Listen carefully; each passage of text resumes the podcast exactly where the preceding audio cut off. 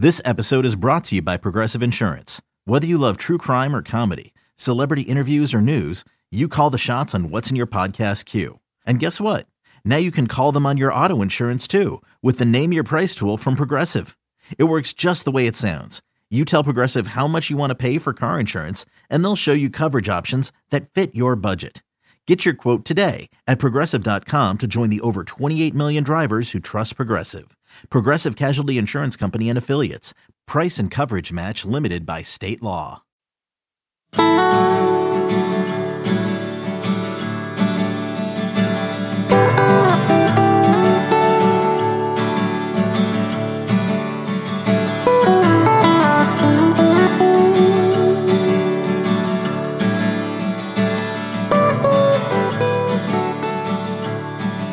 Welcome back to the State of Recruiting's Open Mic.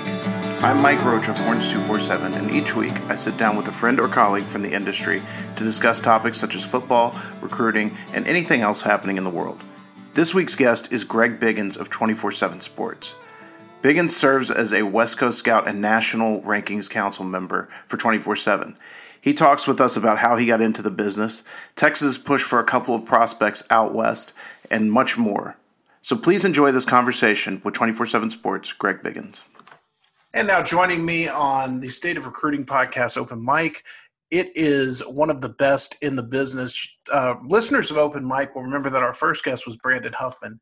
If you see Brandon Huffman, this guy's usually not far behind. Um, one of the best, uh, one half of the best recruiting tag team on the West Coast in the business. It is the great Greg Biggins. Uh, Greg, thanks for joining me today. Mike, anytime. As I said, man, you ever need anything, I know I'm not Brandon Huffman, but I'm trying my best to kind of be in that, you know, be in that same vicinity. So that's the goal.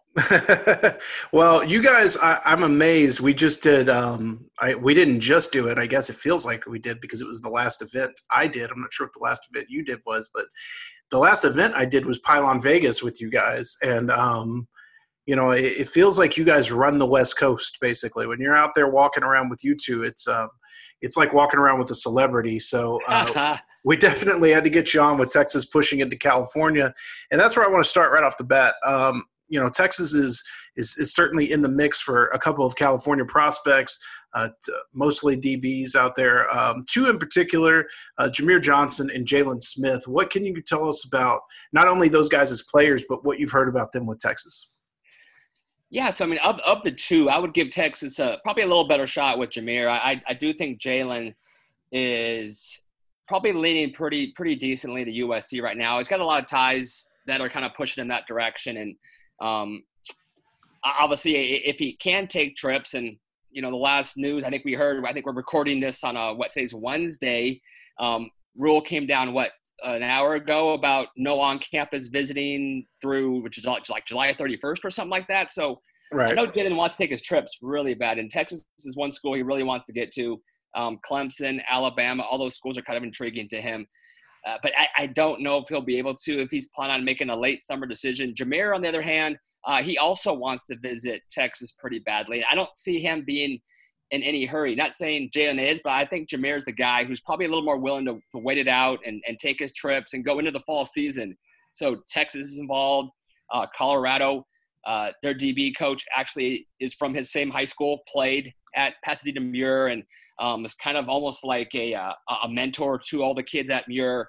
Uh, Arizona State is involved there. Oregon is involved there. So I think those are the, all the main schools. But you know, Jahmir and his family, his mother is highly involved, and, and they did a Zoom call. Kind of did an article about it a couple weeks ago that you know they were really blown away by Texas and all it has to offer. You know, on the field, off the field, and I know they're really, really excited about the opportunity um, of what a Texas, not just a football education, but you know, an academic ed- education and degree and all that could do for you after life, uh, after football is over. So uh, Texas, I, I think, has a real shot with Jahmir if they can get him on campus.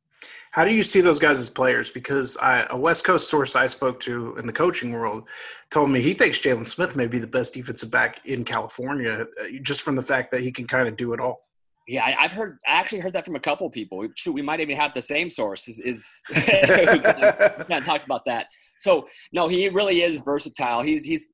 I, I, it's always kind of a people use it as a as a knock, but he's kind of a tweener in the sense that he kind of has a corner frame. He's probably about 5'9", 5'10", uh, but he plays more of a safety. You know, he's kind of a, being recruited more as a nickel, but he is so versatile. His high school team uses him as a corner, as a nickel, as a safety, even as a linebacker because he's such a good tackler. I mean, he's probably about 5'10", 180, but you know, really good ball skills. He'll play a ton of receiver at Alemany next year. And, you know, saw him at an Elite 11 catching passes for his quarterback, Miller Moss. And tell you what, he was one of the best receivers there. So, like you said, man, versatile. Uh, any setting that you see him at. My big thing is when I go and watch a player, I don't want to really know who he is. I want to just be able to watch football and, and see if the guy shows up. And when you go watch a seven on seven or a camp or a football game and Jaden's involved, like it takes you about five plays and then he shows up. I mean, he's just a guy who the ball just always kind of finds. Great ball skills, highly instinctive, and I, I can see why you know a coach would say the best DB. I mean, he's really a natural football player. Uh, 2022 guys, there's a couple guys out there Texas has offered already. Um, and I, I, read your update on Larry Turner Gooden, and just selfishly, um, after talking to that kid earlier this spring when Texas offered and seeing him on film, was kind of disappointed he didn't mention Texas in that group of schools standing out to him. But uh, a source of Texas has told me that they feel like they're doing really good work with Domani Jackson at at, uh, at Mater Dei. Um, you know, obviously Mater Dei, you, you're you're stacked against. Uh, that being, basically being a USC feeder school, but where do you think the chances are that, that Texas could pull him away from there? Yeah, you know what? And I don't know if I necessarily think that's that's the case anymore. I think with the 2021 class, we're seeing, you know, their top prospect this year is is Raesjon Davis. He's already committed to LSU, and and Jalen Davies, the corner, has an offer from uh, USC, but I, I think he's leaning toward leaving home right now. And you know, probably his top two would be Arizona State and uh, and Oregon. So I don't know if it's necessarily, uh, you know, go to Mater Dei. You're a lock to go to USC. I think Domani he definitely sees himself as a national recruit and he'll take his time and he'll play the process out. I mean, that's just kind of how he's wired. You know, he's to take all of his trips and, you know, he kind of likes that big stage. I think he's to kind of enjoy, you know, being uh, a headliner in that 2022 class, real special athlete. I mean, if you look at the kid, you know, he's, he's a chiseled six one, maybe even six one and a half and 185 pounds. And he has a college body right now. Uh, hadn't run track in a couple years, went out this year in the second meet. He went 10 7 8, which, I mean, in Texas, that's not that fast because in Texas, I mean, it's all about track, which I love. I'm a big track guy myself. But in California, you know, we don't get a lot of guys, football players who, who run track. So, I mean, he would have been running probably in the low 10 fives by the end of the season. This after not running track in a couple years. So, Domani's special for sure. honestly, I I don't think he's got a, you know, a locked in leader right now. I think USC, he does have some, you know, relationships there with the staff, but same thing with ASU, Ohio State. It's a higher priority there. Texas, you already mentioned them. Um, you know, he's kind of waiting for a Clemson offer, which is kind of like they're like the hot school right now in terms of you know players coveting that offer. Uh, and then yeah, Larry Turner, Gooden awesome kid. Just talked to him a couple days ago when we invited him to the All American Bowl. He quickly committed to that. But another guy, and honestly, I wouldn't read into too much Texas being omitted from that list because we were just kind of talking off the cuff, and I was saying, hey, who are the schools that you're talking to the most right now? And he would literally would, would say three schools, and he'd say, oh, I forgot this school two seconds oh, I forgot that school. So I mean, if I would have asked about Texas, I guarantee you he would have said, oh man, I love Texas. So uh, don't don't read into that. I, I do think Texas is, is pushing hard for him, and uh, again, um, offered him through Derek Holmes, father of Darnay Holmes, who played at UCLA, and I, I know Darnay and Derek Holmes, that family, that they'll be involved, and and you know, I I think Texas definitely has a chance. Uh, again, he'll take a visit out there. He's going to take his time. He'll take all five official trips. He's already saying, I'm going to commit at the All American Bowl. So we're talking like January of 2022. So a long way to go for, for both these two kids. Yeah, I loved watching that kid's film when he was offered. He was just a really fun, fun watch. And, you know, Greg, anytime I get an opportunity to make a trip out west, I'm I'm gonna love doing it. So I hate that uh, you know this Corona stuff canceled the all the camps, and I was looking forward to getting back out there for that Cal Lutheran camp. And, and uh, you know, you guys made me an honorary West Coast guy during the Vegas trip, so I'm I'm just trying to to get back there as much as possible. Um, you know, you mentioned that that Clemson is the kind of the the hot school out there, and uh, you know, Korey Foreman, the the nation's you know number one defensive end, was was out there. Uh, or was committed to there, and then before decommitting, obviously that that shows some of the influence. But uh, you know, what is the view do you think of, of, Texas on the West Coast? Because they have had their, their fair share of, of finding guys out in Arizona and California. And, um, you know, what is it? I, I don't, I know you probably don't do much digging on, on Texas out there, but what do you hear when you do ask about it? No, I mean I, I have tons of respect. Again, I, I, was you know going way back to the to the Shrine Bowl, back when you know California Texas game was playing. Um, we, we were involved, and I was doing sports involved in that game. I've I've have a ton of respect for Texas football, and I think a lot of kids too.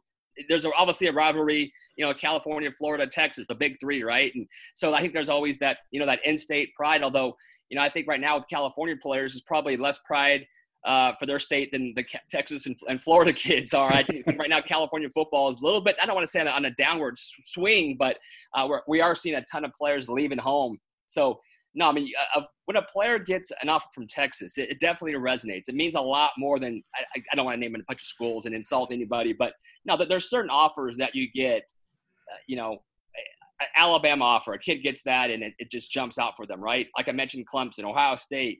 Um, but Texas, it's it's a traditional power. Um, it, it's a football craze state. Everyone knows it.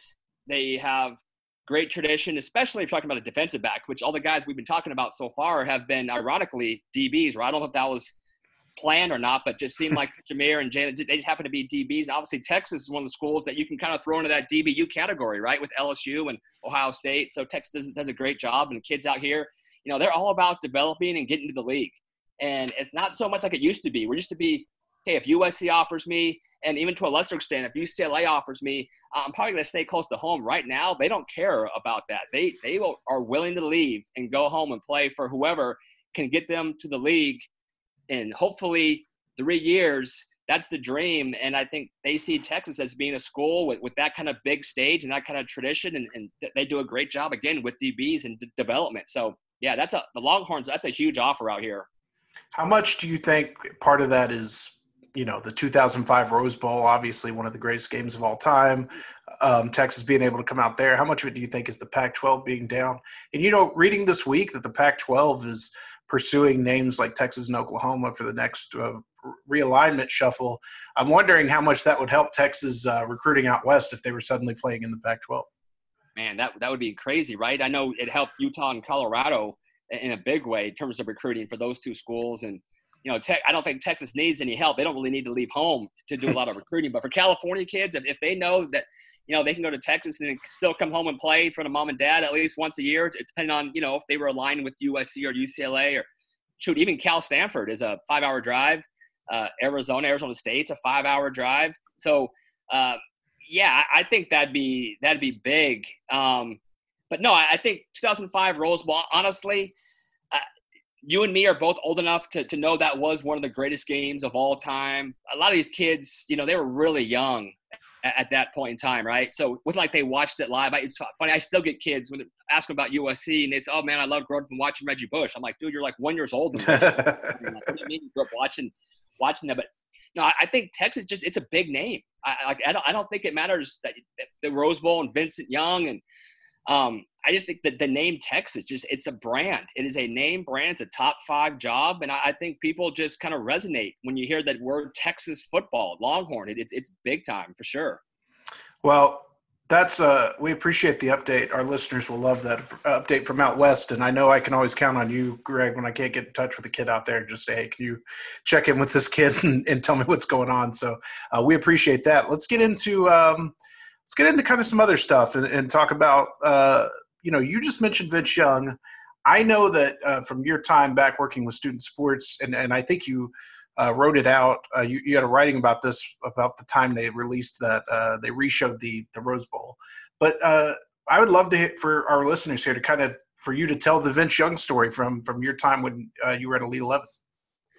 Yeah, so I'll try not to be too long-winded, just to kind of give the the Reader's Digest version. And if you need me to expand, I, I can. But you know, Elite Eleven back in the day, it was a uh, you know, it wasn't like what it is now. Um, you know, now it's it's kind of big, it's TV, it's glamorized. Back then, it was kind of we kind of wanted to keep media out, wanted to kind of keep it small, and didn't really like anyone to go and write about it because kids were being put in in situations that they weren't used to and that was kind of how you learn right you want to put guys in uncomfortable situations and there was no one that was more uncomfortable the first couple of days of the camp than, than vincent was uh, I, do I keep calling him Vincent? I mean, he goes by Vincent. That's just kind of what I know him by, right? I'll, I'll just say call him Young.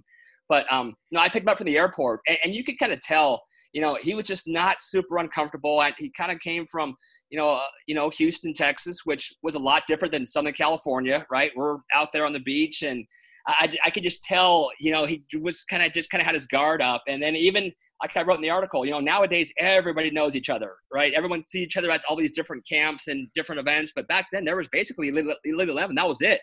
Um, so he didn't know anybody really, and he goes out there, and you know, I don't, I don't think it's being politically incorrect to say, you know, he was I think one of only two, three black guys out there, and that was probably different for what he was used to. So just he was a pure spread quarterback. Just grab it, first guy open, throw it. If not, take off and run for 60. That was his deal. And if play breaks down, he'll run around, make five guys miss, and throw it 60 yards down the field. That Elite 11 was all about structure and doing like hours of chalkboard stuff and drawing up coverages and saying, okay, uh, Vince, you know, this is our, you know, cover two, safeties here, corner drops here. What's your best beater coverage for this particular route? And he's looking at them going, I have no idea what you're talking about. And not just him, but a lot of guys, right? It was like a foreign language. And those first two days, I'm not even kidding. He wanted to go. He wanted to leave and go back home. And I, I, I could just see where he was just trying to process everything, and it just was tough. And the night the second night after the second workout, that night, all the guys watched each other's highlight tapes, and his highlight tape was insane. It was easily the best highlight tape. And again, these kids back then, there wasn't huddle there wasn't like it is now. They didn't know each other, they didn't see each other's film before that night. And so you're watching this guy who's like six five and just kind of, even though he was thin, he still looked like a Greek god back then and he's out there running around, stiff arming guys, running for 60, throwing up back foot, side arming it, slinging it. Kind of had that shot put release, right? Not the most pure throwing motion, but just making plays that no one had really ever seen before. And end of the night, guys are, you know, grabbing him and jumping on him and like just kind of like good natured razzing on him about how great he was. And like literally the next day, you saw a huge confidence boost in him and how he played. And you know, they made some of the drills a, a, little more more friendly for for quarterbacks like Vincent, who were more dual threat, right? A little more rollouts, little you know some zone read mixed in there. But the biggest thing I learned, not just about you know about Vince, but just sports and athletes in general, is you can't play whether it's basketball, soccer, football without confidence. You have to be confident and be comfortable. And man, you just saw his confidence just shoot up. In those last two days, he was he was lights out. He was so good and you know, we did counselor awards. We asked all the college counselors who they thought were the, you know, MVP, best release, best fit for this system, best leader, best chalk talk, blah blah blah. And I, I think Ben Olson got MVP, but Vince Vincent was the guy who they said most most guy who they th- thought would be able to win a Heisman. He got the most vote, votes for that. Ironically, uh, he uh, you know almost won, and people will say, shoot, if they voted after the Rose Bowl, he would have won it but it, it was just kind of cool to see just kind of his maturation and his confidence boost and just the radical change from when I picked him up from the airport till we dropped him off. It was two different people. That's weird too, because um, I guess I, it's probably revisionist history because there probably were some moments at early in his career where he didn't play with great confidence. Um, but you know, once the the switch really flipped for him halfway through his sophomore year, leading into that Rose Bowl with Michigan, and then all the way through the next year, you I mean you couldn't Greg on a on a day to day basis could not imagine a more confident guy when he stepped out on the field. So it's funny. That's the great part of our jobs is we get to see these kids before they are who they are. Um, so you, you did some work with uh, with student sports, which you know I, I, think people if they know or don't is the company that put on Elite Eleven and the opening and things like that. Um, just kind of tell us like what was your path to this? How did you get into the business? What were your interests? All that sort of stuff. Yeah, no. So I, I was I was a guy who really loved all sports and played every sport. I guess I would describe myself as being that guy who, who's pretty good and and and everything, but not real good in anything. Right. So you know, I, I played, named a sport, I played it and, and coached, and uh, I got my degree. Went to you know Cal State Fullerton. We called it Harvard of the West, kind of as a joke. Um, people used to people who went to Stanford referred to themselves as Harvard of the West, and as a Cal State Fullerton alum, we were kind of like this little almost glorified junior college, but we still, you know, as a joke, refer to ourselves as Harvard of the West baseball school, right? Um, Augie Garrido came from Fullerton yeah. to Texas, won a national title there, so I'll throw that out there. But uh, I got my degree in kinesiology. It was was working personal training and loved it, and, and still do that on the side even now. But I, I gravitated toward I don't know why, but just football recruiting. I heard a guy on, on doing a radio show. There was a local San Diego radio station. A guy by the name of John Quintera had a guy from Student Sports on talking football recruiting and talking about some of the big recruits, guys, you know, Darrell Russell and guys like that. Who, I'm trying to think of a few more household names. Um, I think you know, right around the time actually Ricky Williams uh, when he was coming out. So that was early '90s, mid '90s, and uh, I just I just loved that. So I wrote a guy a letter uh, from Cal High Sports. Cal High Sports with student sports was the same thing, and just said, "Hey, love what you guys are doing. If you guys ever expand, I'm interested. This seemed like it'd be kind of fun." And so I got invited to a combine by Reebok, which those became the Nike camps. But the first year, it was Reebok was the sponsor, and it was at UCLA, and so went there, and that was uh, guys like Carson Palmer. That was his class and a really good quarterback class that year. And so when I first started, I was honestly an unpaid intern for like nine months, and like I was still doing personal training, coaching, able to you know support. Was about to get married, and um, then all of a sudden Cal High became student sports. It kind of went national. Reebok combines became Nike camps. Back then there wasn't really internet. There was 900 numbers. That's a kind of old school I am. So if you want to know about Texas football, you call 900 blah blah blah this phone number. And uh, Bobby Burton was a guy that you know we were really really close to, and I could and again talk about just kind of our relationship and how rivals kind of sprung up from our relationship with Bobby and another guy I don't want to name his name because it's not a great name. He's currently with the Maven, but that's another another story. But uh, no, so Bobby, you know, became kind of like this national face for uh, for rivals, and, and we kind of helped you know put together, try to get a Midwest guy which was Bill Kurelic, a Southeast guy, which is Jamie Newberg. Um, Jeremy Crabtree was in Texas. We were doing West Coast, and that's kind of how I got going. So right when I got in, I mean, looking back, it was definitely just perfect timing. Uh, I would say, you know, it's a God thing where I got in at just the right time. They went national, student sports, Nike camps, internet kind of took off right about that time when I jumped in there, and that's kind of where I got my start from. Um, when you met, uh, I I this is a, a purely selfish question for me. when you met, because you guys, you two, you and, and your partner in crime over there, Brandon Huffman, are two of my favorite people in the world. And I can't tell you how glowingly I spoke to my wife when I came back from Las Vegas about the time we had there. But um, when you met Brandon Huffman, you know, just uh, like I, I'm just, I'm amazed constantly at the, the the wealth of knowledge you two have and, and, the memory and the recall that you have to go back to like you know as long as you guys have been doing it um, you know what clicked with you two? Because you guys i mean I, obviously we all want to get along with people we work with but you guys are almost like you were you were made to to work with each other. You know what? We have a lot in common. You know uh, both families um, you know four kids three girls and a boy all around the kind of similar age. I have a couple older ones but our younger ones were all kind of similar. Um, you all know, probably know the story about his daughter Avery, who passed away. But you know, she was the same age as in between two of my youngest daughters, and um, so just same sports teams, both big, you know, Angels fans, like diehard baseball. I'm still trying to get him to become a hockey fan and LA Kings guy, but you know, the Rams um, or my team, diehard Laker fans, and so just you know, same beliefs spiritually. Um, you know, he used to be, you know, a youth pastor for a long time. You know, he's actually from Southern California area, Ventura.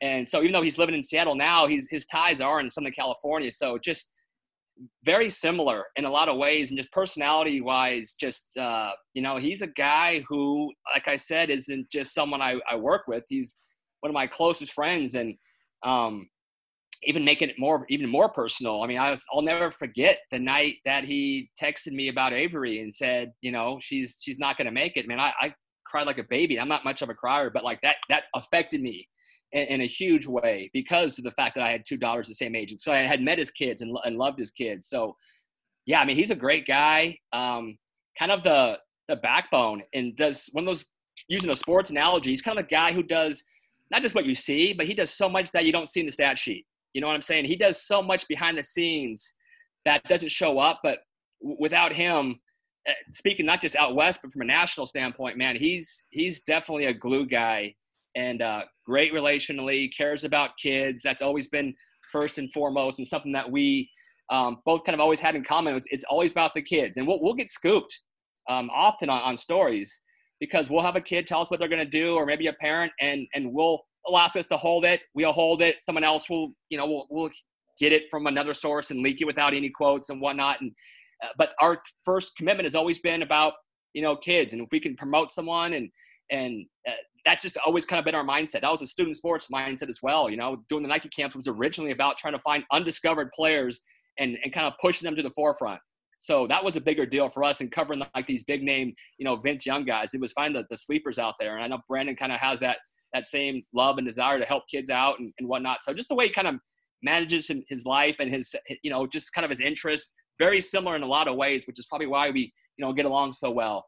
Now, I'm not going to say I'm to throw him under the bus, but those days when we're rooming together and he doesn't bring, you know, his little device, Brandon's a little bit of a snorer. So I'll, I'll I will say that about him. But you know, other than that, you know, we, we get along pretty well 99.9% of the time. Other than that one little area, we're, we're good to go. Absolutely, and I I'm hoping everything is by next you know next next uh, spring they've got this whole thing figured out. We can travel freely, and uh, hoping I can make that Vegas trip every year because that was uh, that was a fun fun time. Um, you dude, talked Mike, about this. I just want to jump in, dude. It's having it's it's huge. You kind of mentioned, you know, we adopted you. You know, it's it's been awesome having you, and, and obviously I, I, already know Taylor really well, and, and we go way back, and she's great. Um, but it's been great having you on the Texas beat with us. It's been awesome working together, and you know that hasn't always been the case, you know, with other people. So I, I love having you around, and uh, you've been a huge help for for both of us too. So man, it goes both ways for sure. Yeah, it's um. Well, you guys are more my vibe. Uh, my wife will tell you I'm an island guy. Like I'm I'm most comfortable on a beach in flip flops and shorts, and I'm pretty, you know, take it easy kind of guy. So uh, I I gravitate more to the West Coast than than uh, anything. Surfing next time if you want to come out, that's uh you know we can we can definitely do that if you're willing to if you want to learn. I would love to learn. I just need need somebody patient enough to teach me. I got you. Um, you talked about finding you know sleepers and that was the goal of student sports. I i've asked this question to guys who have been in the game long enough. Who is maybe like your favorite sleeper you've ever found? Or your favorite i found this guy he had nothing and then all of a sudden he was he was huge? Man that is a great great question. Um i'll tell you what um so we did a nike camp at University of Miami. That was back when we can do them on college campuses. We did them on Nike schools, and there was a receiver named Andre Johnson who wasn't invited. Um, we didn't want to take walk-ups because it was already too crowded, but we kind of looked at the guy and we said, "Dude, this guy just looks like a dude." And he went out there and was probably the best receiver we'd ever seen. And I mean, he was just unbelievable. And like I said, he was a walk-up, no offers. No one really knew who he was. This is kind of going into his junior year, and at that same camp the following year, it was kind of a similar situation with Phillip Buchanon and Willis McGahee. Like just Miami, I'll never understand how Miami doesn't win 10 games a year just because there's so much ridiculous talent in that South Florida area. But, you know, Andre Johnson is one that just jumps to mind. And, you know, there's probably, once I get up to get up the phone with you, I'm going to think of a million kids. I'm, you know, trying to just trying to rack my brain as we're speaking, just more, more locally. Um, you know, right now there's not as many sleepers as there used to be because there's just so much so much exposure for kids. But uh, you know, I, will say Andre was was a big one for me. Um, God, let me think. California wise, um, hmm, you know, DeSean Jackson was a kid who, again, just because there wasn't a lot of exposure, you know, going into his junior year, you know, he was a small, skinny guy who, you know, probably weighed about a buck forty, and I'm not even exaggerating but he could run like you would not believe. And probably one of the most impressive events I've ever seen was again in student sports days. We did an event. We did an event called the area, area code baseball games. I'm not sure if you're familiar with that. Um, not the huge baseball showcase. That's a national thing. But we did in three days. We, we did it was called the Nike Seven On, which was an eight-team high school invitational seven-on-seven tournament. We did tryouts for the area code baseball games. We did a fastest man in LA competition all that, that, that same day and he took part in all three. He Long Beach, his Long Beach Poly team, he led them to the championship. Then he went out and killed it on the baseball field. Got invited to the area code games, and then he came like in second place in the fastest man competition after doing these other two events to a guy who I think won the state 100 meters, and he ran like a four. I think DeSean ran like a four three two forty. It, it was the most remarkable thing I've, I've ever seen in one day. But yeah, his recruitment didn't really explode until after his junior season. Again, back then times were different. But kind of going into his junior year and all throughout his junior year, he was again somewhat of a sleeper kid. And again, he just exploded and blew up and had offers from everybody. But yeah, DeSean is, was a fun one just because he was such a fun kid to follow and cover and get to know really well. And then just watched him doing all these different sports, baseball and track as well. Uh, you know, he was a he was a guy I always rooted for. You got you are part of well, what was the rankings council. I think it's expanded. I don't really understand how it all happens anymore. I think all of our regional guys are basically in rather than having like the five or six piece rankings council that we used to have. But you know, every time you guys drop a ranking, I think, man, that'd be really fun to be in that process. And then you guys drop it, and I look at Twitter and I look at the message board posts, and I go, God, I'm glad my name is not on this um, in, in, any way. I wanted to give you, uh, you know, an exam or a, a, platform here to just kind of talk about what do you think are some of the biggest misconceptions about the, rankings game, and um, you know, what do you, what do you wish folks understood more about it? Yeah, I, I would, I wish they understood the process of that. You know, we'll get on these three, four hour phone calls, right? And uh, one thing that never comes up, hey, this guy's going to this college, let's move him up. He's going to that college, let's move him down. He's playing, he's playing in this All American game, let's move him up. Like college and All American game do not even come into the picture. I mean, we're spending three, four hours on the phone and just dissecting the kid. Like today, um, you know, we talk wide receivers, and it it was when you're talking. And again, people need to understand this is an NFL draft model. So, yeah, you know, we're looking at all kinds of things, but when look at the NFL draft, you're looking at things that project, and it's not just about you know, well, this guy had more catches and more touchdowns, therefore he's better. Or this guy was better in this seven on seven tournament, therefore he should be ranked higher. It's not about that. It's your whole entire body of work. So, you know, we're big on on whether whatever position. So for receivers, right? It's it's it's looking at length. And if you're, you know, in that probably 5'11, sub 5'11 range, you better be really, really fast. Because again, the NFL draft model you know, you're not going to see guys that are sub six feet, you know, getting drafted high that run four six four seven. And if you're six three six four, you better have really good ball skills because you're not going to separate as well as that 5'10, 5'11 shifty guy. So if you're six three six four and you can't separate and your ball skills are just okay, probably not going to get drafted very high. So I mean, it's it's it's a long, tedious process. These calls are insane. You know, last month it was all defense. It was D tackles it was edge rushers, it was linebackers, and again, it, it's it's looking at the NFL draft as a model, and, and some people don't understand that, and why it should be about college. Well, the draft, people don't draft bad college football players. So ha, ha, if you're not going to use the draft, and I kind of resisted this at first because coming over from Scout, you know, we did rankings based on college success, but how do you define that success, right? By by who makes you know an All-American team or who makes an All-League team, All-Conference? That, that's just riddled with politics. Um, even guys who win, you know, Thorpe Awards or Outland trophies, those guys aren't even always the best guy on their own team. So the NFL draft is, is just an easy way to, you know, look at it subjectively and say, okay, these guys pick these guys because they think they're really good football players. Now, there's, of course, there's always exceptions to every rule, and there's guys that are just kind of built to be good college players who may not be drafted high, and we get that.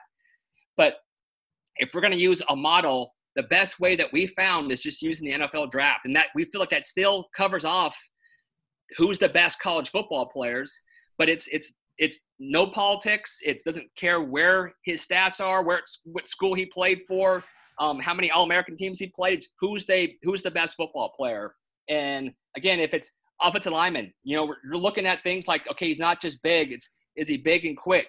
Um, we love two sport, three sport athletes. We love track times to measure, you know, athleticism. We love guys that wrestle and play basketball because again, you want functional athleticism, not just guys that are just these high school road graders that are 350 pounds. Those guys don't project as well as the guy. Honestly, first round pick saw a couple years ago. All these linemen taken were you know former tight ends who kind of converted to tackles because of that fluidness, because of athleticism, because of their functionality in terms of just being able to bend and move. And as long as they have that toughness that you want to see, those guys are the ones that you kind of really want to earmark on. So it, it, there's so much. Like I said, if you spend one call with us that was three hours long, you would be your mind would be blown and said, okay, now now I get it. And you know, even right now, people are saying, you know, how are they moving guys up and down? There's no football, there's no camps, there's no combines. Where do they, dude? It's we're digging into film like you would not believe. I mean, it's like watching film, and it's different watching film. You know, guys in your area, and then watching it with six, seven other guys, and kind of you know get that cross section opinion from everyone else. And everyone else has a different opinion. We got into you know some many arguments today about some receivers. Some guys love this guy, the guys don't like the guy at all, and it was back and forth. And you're spending 10 minutes on on one guy, and you're going, dude, we got you know 150 more receivers to look at. Can we move on from this guy already? It's that that's kind of how the calls go, and that's why you know on rankings day, like you said, man, it's a it's a miserable day. I don't go on Twitter. Um, I don't even bother reading any comments that people leave for me, and I try to stay off message boards, except maybe just to go and answer a few questions. But it's uh, it's a day that literally no one is happy. I made it made the comment. The only person angered in seven on seven parent is that disgruntled fan on rankings day. It's a it's a lot of angry people for no real reason for me. But I guess we love that passion, right? I mean, that's why we're in business because that passion. But yeah, rankings day is never a fun one. And you can say this too, because Barton is the guy that he's the face of it all, right? But yeah. and I think everything is pinned on well, Barton didn't like this guy or Barton hates our school or or whatever. I mean, I guess just talk a little bit about I, you did already, but like how much of that is collaborative? I mean, I don't think there's I don't think Barton's sitting up there going, I, am disregarding all of your feedback and just making this decision on my own. No, he's definitely the face, and it, it, but it's definitely collaborative. You know, there's guys that he likes that we'll talk him out of, and there's guys that he likes that he'll push up. And you know what? There's nobody that I know, and I've been doing this 25 plus years, that I would trust more when it comes to rankings than him. I mean, he is extremely smart, and and he he gets it. You know, he really has a keen eye, not just for talent, but again, this is evaluating with an NFL draft as the long-term goal. So, you know, he understands what a player should look like, not now, but four years from now. And and Charles Power is huge as well. I mean, he's kind of like our rain man, right? He's the guy who, after the NFL draft, you know, he'll literally go back and he'll look up the whole entire draft and see what were these guys like in high school. He'll take the tight ends and say, okay, there was 20 tight ends drafted. The average height and weight for these guys in high school was this. Their average 40 time was this. Their shuttle time was this. Um, 85% played basketball and the ones that didn't uh, ran track. And he'll, you know, left tackles, all the guys drafted, they all were this height with this arm length. I mean, it's it's literally we, we look at those kind of measurables, but getting back to Barton, dude, he gets absolutely destroyed, man. I do not envy him at all. And he and the thing is, he knows he's going to get killed, and he knows that if he moves a guy who's going to this particular school, if he moves that guy down, he's going to get destroyed and called a hater. But he, you know, he's he's willing to, to to suck it up, make the tough decision. And again, we do it collaboratively. But he he's the he's the face, right? He's the focal point, and he knows the backlash that's coming, and he still makes the tough call anyway because he, he believes in it. And he'll he'll be on the table for for his for what he thinks is, is correct. And but there, there's no one again that I've ever done rankings with that I trust more. I mean, I think he does a phenomenal job. Yeah, it's um, you mentioned Charles. I I swear to God, I thought I had a sharp mind for football until I met Charles and realized we're not even in the same ga- galaxy when it comes to some of the things he comes up with or, or just the observations he makes. Um, all right, f- before we get out of here, a couple of quarantine things. How, how's the quarantine been going for you? I know you're going crazy with no uh, no Kings, no no yeah. Angels, no Lakers. Um, you know, I, I, did did uh, did the quarantine rob the Lakers from an NBA championship?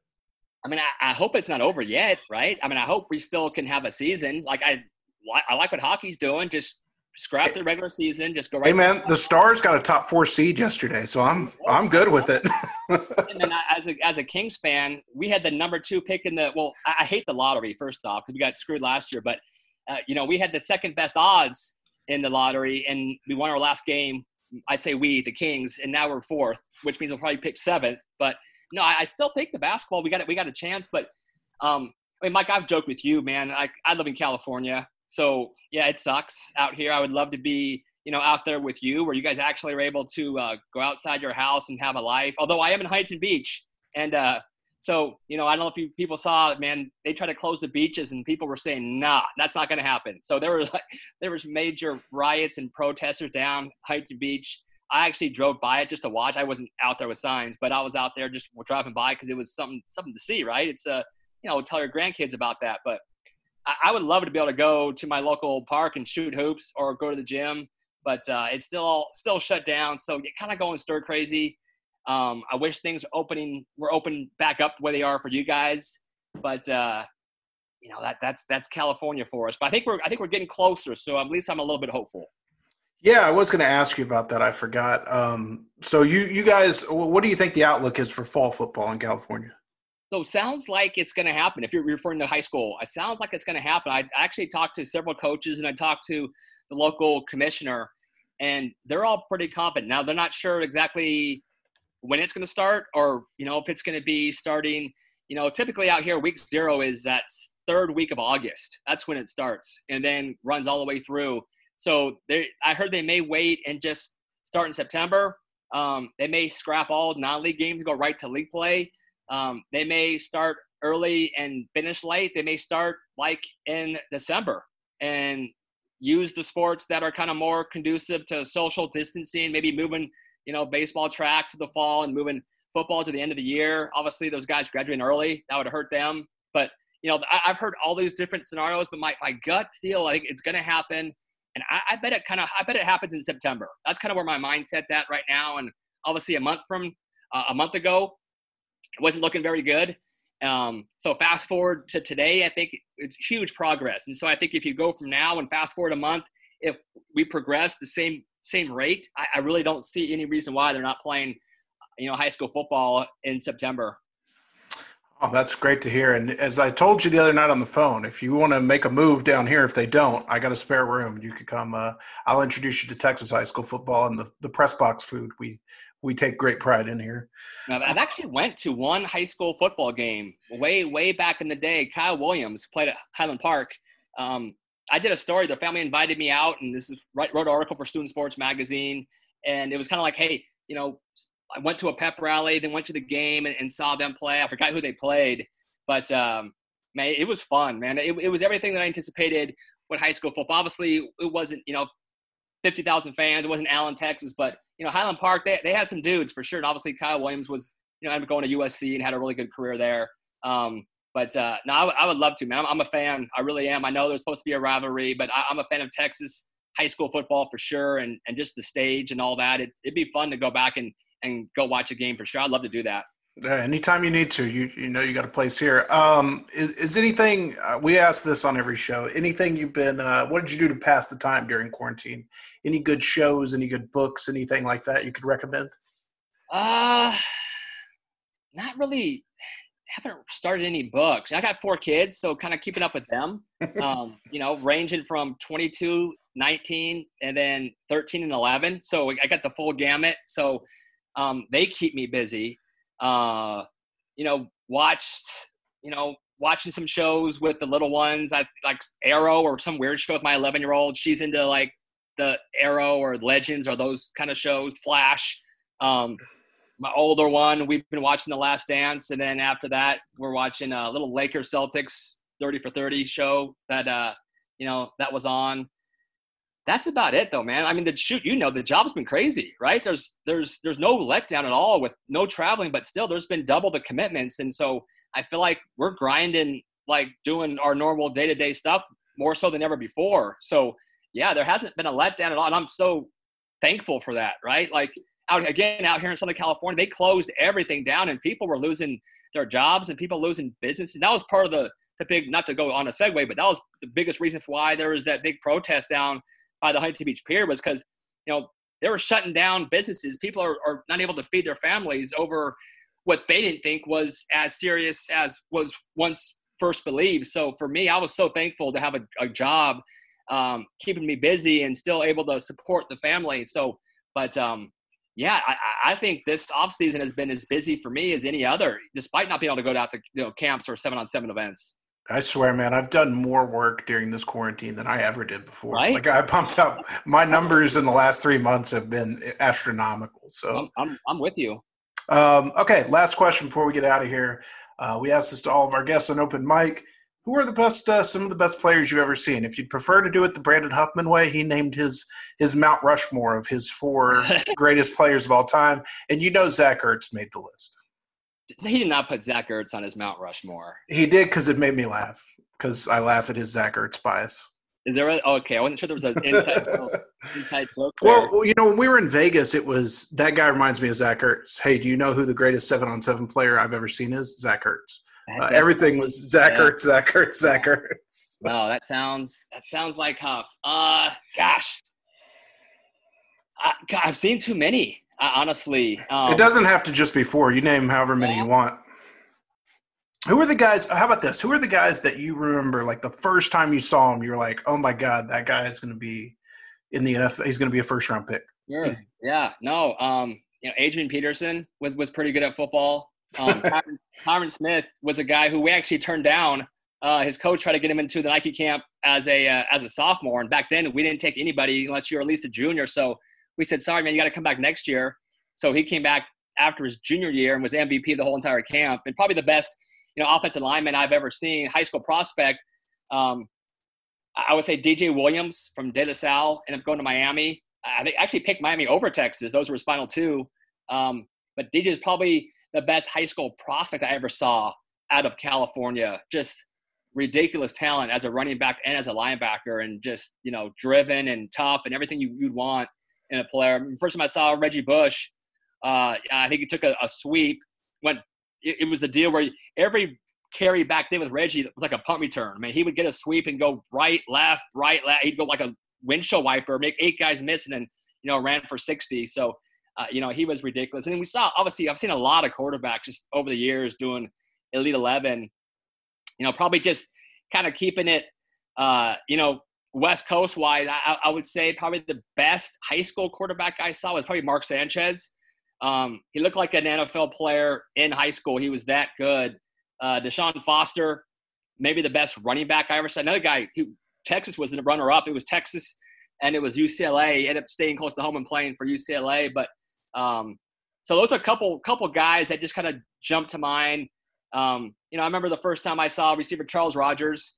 Um, you know, he was really really special. Um, I would put Trevor Lawrence in, in that category in terms of high school quarterbacks. If we're you know going more more from a national standpoint, um, like I said, man, names are just kind of flooding flooding into my head right now as I as I look back at, at different uh, different players. But yeah, I mean, I, I don't want to cheat and, and, act like I saw everybody at the high school level, but those are some that I actually got to see live and in person at an event or at a camp.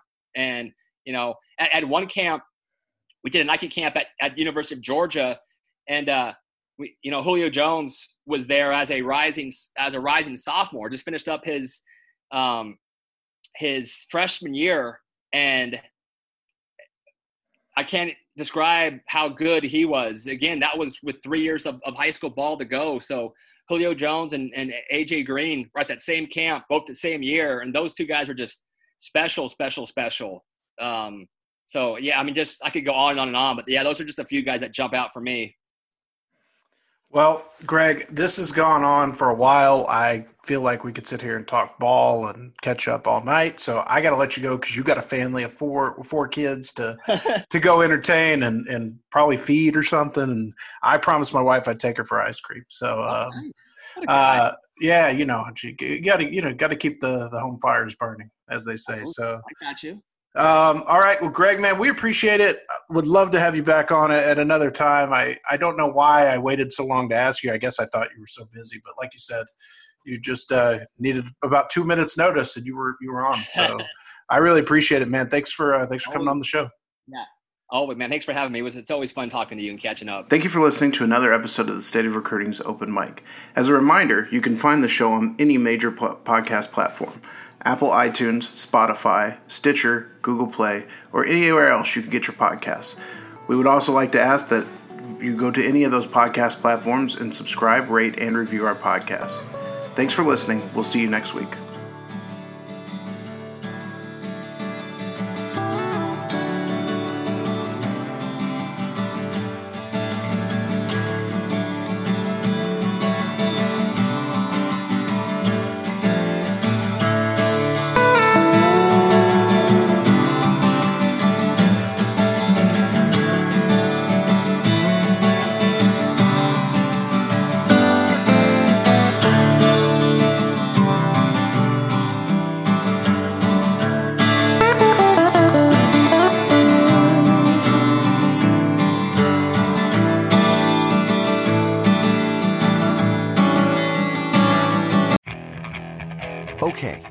Picture this. It's Friday afternoon when a thought hits you. I can waste another weekend doing the same old whatever, or I can conquer it. I can hop into my all new Hyundai Santa Fe and hit the road. Any road. The steeper, the better. Because my all new Santa Fe is available with HTRAC, all wheel drive, so I can hit the trail without a worry in the world. Heck, with three rows and best in class rear cargo space, I can pack the whole family in with all our gear. We've got available dual wireless charging for our phones, so we'll never lose touch with civilization, and we won't lose touch with the primordial power of Mother Earth. So, which is it? Waste the weekend or do something a little more epic? And conquer it in the all new Hyundai Santa Fe. Visit HyundaiUSA.com or call 562 314 4603 for more details. Hyundai, there's joy in every journey.